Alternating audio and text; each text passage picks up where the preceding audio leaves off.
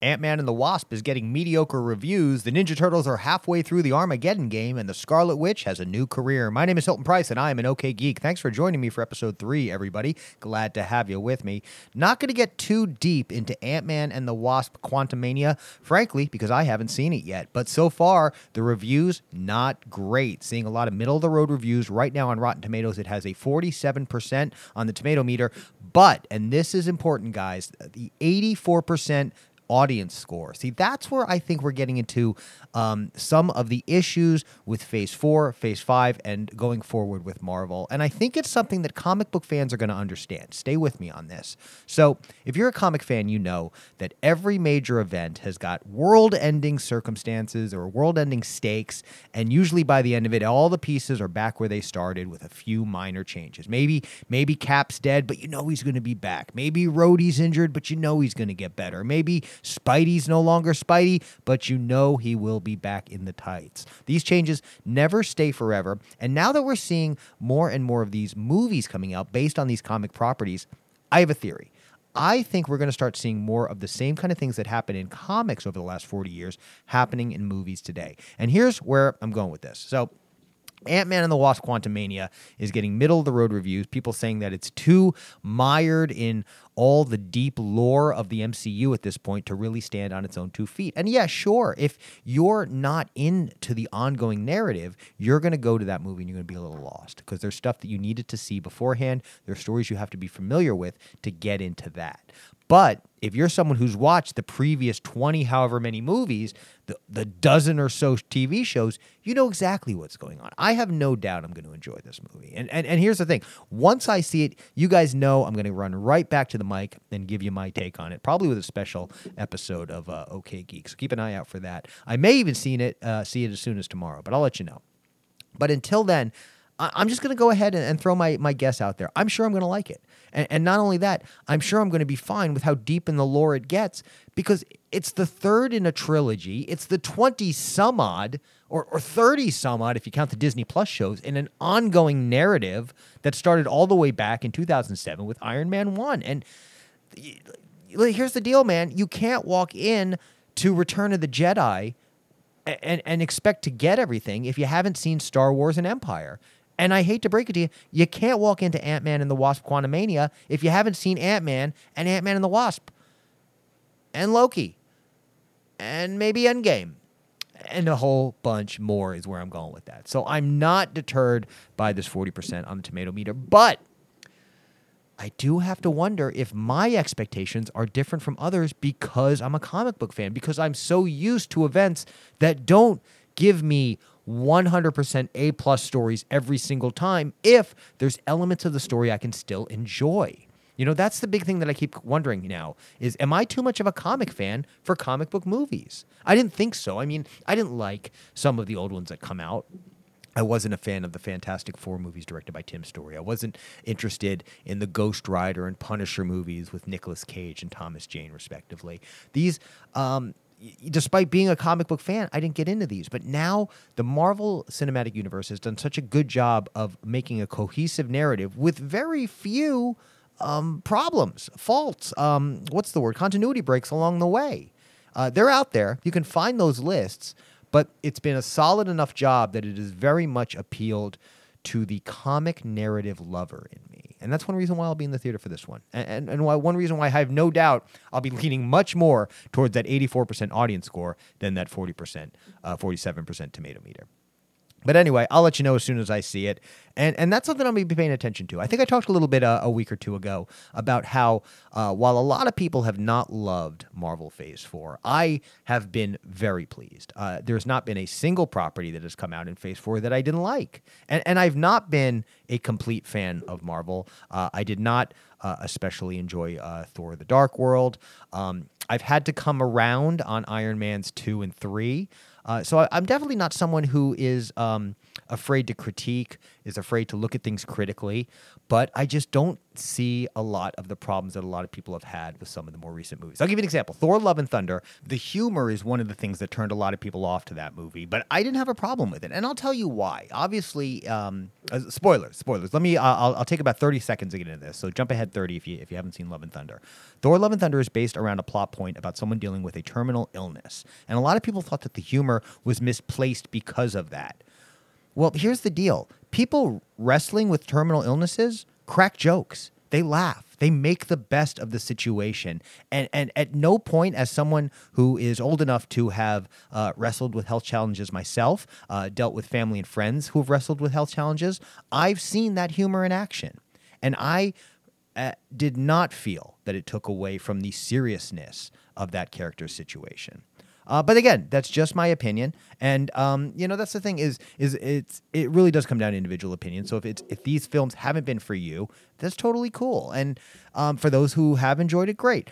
I will say one thing. I will add one thing. Uh, I got to sit down with a friend of, mine, friend of mine who's a critic, and he made a great comment about what he didn't like about Phase Four, and it was a very clear point that I have to agree with. And he talked about how a lot of people compare phase four to phase one, but phase one had lower stakes. Take Iron Man 1, for example, where the final battle is between Tony and Obadiah Stane over Tony's tech.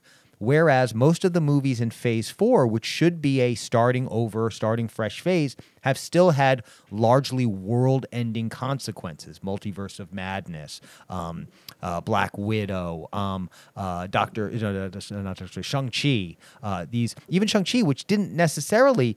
Uh, treat itself as world-ending consequences had this giant CGI monster battle at the end. Clearly, world-ending consequences, world-ending stakes, and that's a really great point. Now, that's where I think the needs of the corporate overlords are influencing the direction because they want the money, they want the butts and seats, and they know that there's uh, event creep. You know, there's the the things have to constantly get bigger. It is hard to bring these movies back to small stakes issues.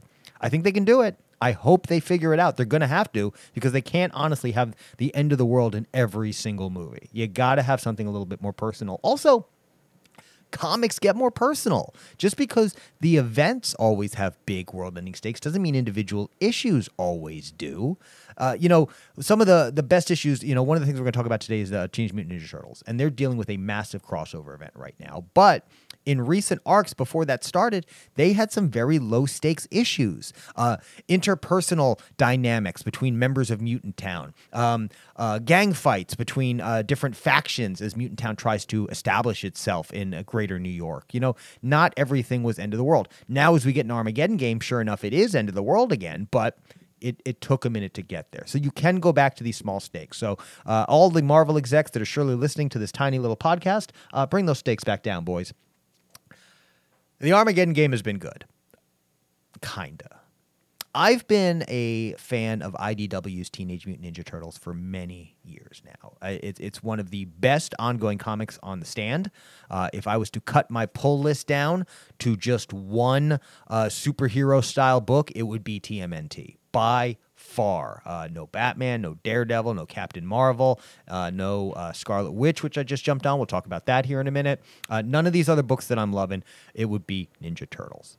Um, or Saga, but we'll get into that another day. I said superhero anyway. So, but Ninja Turtles, uh, it's been such a good book. Um, Ed Waltz uh, and now uh, Sophie Campbell uh, have done great jobs in the writing seats. And that's another book. It's gotten a little bit of crap lately because not everyone has been on for Sophie Campbell's kind of interpersonal dynamic stories, but I've really enjoyed them. They've really fleshed out the cast, and I have several new members of that cast that I'm very much into now, on top of your standards, the Turtles, April, Casey, uh, and a few of the ones that we've been able to hang on to over the last couple uh, years, like Angel, Howard Elijah, etc.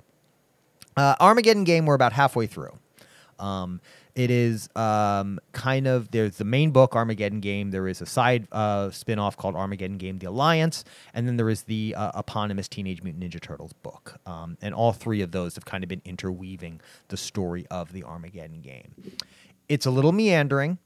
It's a little too big for its britches.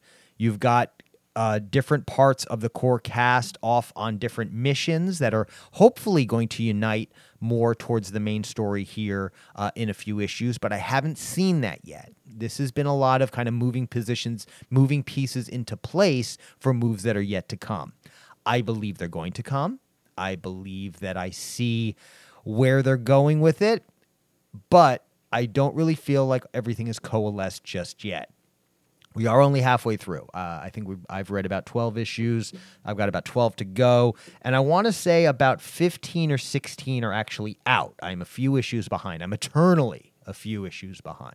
But at the halfway point, I'm still invested enough. I, am I'm, I'm seeing this through to the end. Let's let's be honest here. Uh, there has been enough good faith on this book over the years that they, the first panel could have been a big dump, and I probably would have still stuck through to the end. That's that's the faith that I have in these guys uh, from the what's come before. So I'm I'm in it to win it, and um, I'll check back in. But so far, I've got to say I'm I'm not as happy as I wanted to be for a series that has had very concise, very very cohesive storytelling. It's not all there just yet. I, I'm hoping, I have faith, but it's not just there yet, just yet. So I'll, I'll try to check back in when I hit maybe the three quarter point, uh, and let you guys know how it's going so we can talk a little bit more about it. I bet the first arc is probably coming out in trade soon. Um, if you're a Ninja Turtles fan, old or new, I definitely recommend the book. If you're already reading the book, I definitely recommend at least checking out the first part of this crossover to see if it's for you. Uh, just to see this many members of the Turtles cast uh, in operation has been fun. You know, to have Krang and Baxter Stockman and Madame Null um, and, and the EPF all working in different angles of this story, and then bringing in some of the newer cast like Hob. You know, bringing in. Um, oh, uh, uh, uh, you know, the Mutant Town folks, uh, uh, Seri and the rest of the Triceratons. There's just a lot of old and new being moved around here, and and and, and for that alone, I'm very much enjoying the story and the unique pairings. Um, I, I won't get too deep into it because I don't want to have to throw the spoilers tag up again. Um, but but like for instance, who Leonardo is currently working with is just riveting. It's it's it's so interesting. If you're a fan of this property, there is a lot to love here. Um, and I, I recommend it. If if you haven't read any of the IDW Turtles go back and grab the first epic collection. Uh, it introduces uh, the turtles and, and and this new mythos which is a little bit tweaked from what has come before from what came during the image and later mirage runs and, and of course uh, the cartoons the movies all of that was different. Uh, this there's a little bit of the old a little bit of the new and it, it, it blends everything together in a way that i think I, I I don't think they could have done it better, you guys. I, I really got to say it. You know, if besides something like Saga, Saga's the best book on the stands right now. But if you're looking for something that's just about about powers and fun stuff and, and, and heroics, Ninja Turtles is so goddamn good. Uh, really, really, really recommend it, you guys. Definitely check it out. The Scarlet Witch is back uh, in a new eponymous series written by Steve Orlando. I, I, have read Steve Orlando before. Uh, I don't have a ton of opinions about him. Um, besides just that he was just a name that I recognize, he's not someone that stood out to me uh, in the past. But looking over his wiki, I see that he was one of the big writers for uh, Midnighter and later Midnighter and Apollo. We touched on them a little bit a week or two ago. Um, and how oh you know what it was last week when we were talking about the James Gunn announcement because uh, James Gunn was talking about making an Authority movie and Midnighter and Apollo of course uh, the Superman and Batman analogs on the Authority and um, a gay male couple uh, a superhero gay male couple which is you know was of course very much pushing boundaries back in the day should not be considered pushing boundaries anymore but uh, it is sometimes uh, that's just the way it is. Um, but uh, great characters very cool characters um, and uh, the, if it's the Midnighter book that I'm thinking of, which was either, I, I want to say it was just before the new 52. Yes, this was before the new 52. There was a Midnighter book around 07, 08, 06, 07, 08. And if this is the one that he was writing, that was so damn good, you guys there was some issues in that. There was an issue that was told totally in reverse in that Midnighter series. So Midnighter's whole thing, he's like a Batman that can predict the future. So he he knows what people are going to do before they do it, and because of that, he can you know act accordingly and, and get the upper hand. And this told in reverse story really capitalized on his ability to know things before they happen, and and it it it, it it would oh it's so good you guys i, I need to throw a link um, when i post about this uh, and, and point some of y'all toward it i still need a website for this damn show and an email i'm working on it guys i'm working on it thank you guys so much for listening we topped like 500 listeners this week, so I just want to really uh, say thank you to everyone that's been tuning in. Uh, get a hold of me uh, somehow. You can find me at hiltonprice at gmail.com if you need to use that. And tell me what the hell you want me to talk about. So, And uh, if there's anything you like, if there's anything you don't like, anything you don't agree with me. But uh, so that was Steve Orlando. He is currently writing this new eponymous Scarlet Witch series. And, and not only was this a fun book, uh, just uh, because it has uh, fantastic Sara Pichelli art. Not only is this a fun book because it's got the Scarlet Witch back in control, back on top of her game, and and really doing her part to use the magics to help others, but we had uh, some fun uh, from Darcy, uh, Darcy of Thor fame. Uh, what the hell is Darcy's last name? I can't think of it.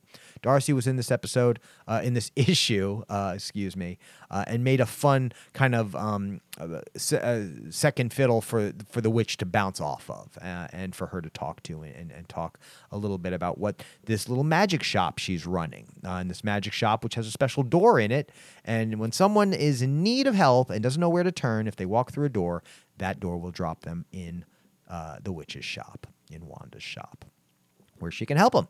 Uh, and there is a great little story about a, a young woman who is uh, who turns to Wanda for help. Uh, and and I won't spoil this one either, but it's it's very fun uh, and, and hooked me very quickly. And I will be on this book for a minute. Uh, this was definitely something I want to read more of. Um, and I'm going to keep uh, my eye out on Steve Orlando. He's he's had more of a career than I, would realized. He was apparently one of the writers back on Batman and Robin Eternal, which was, I believe, a weekly. I was it a weekly comic a couple years back?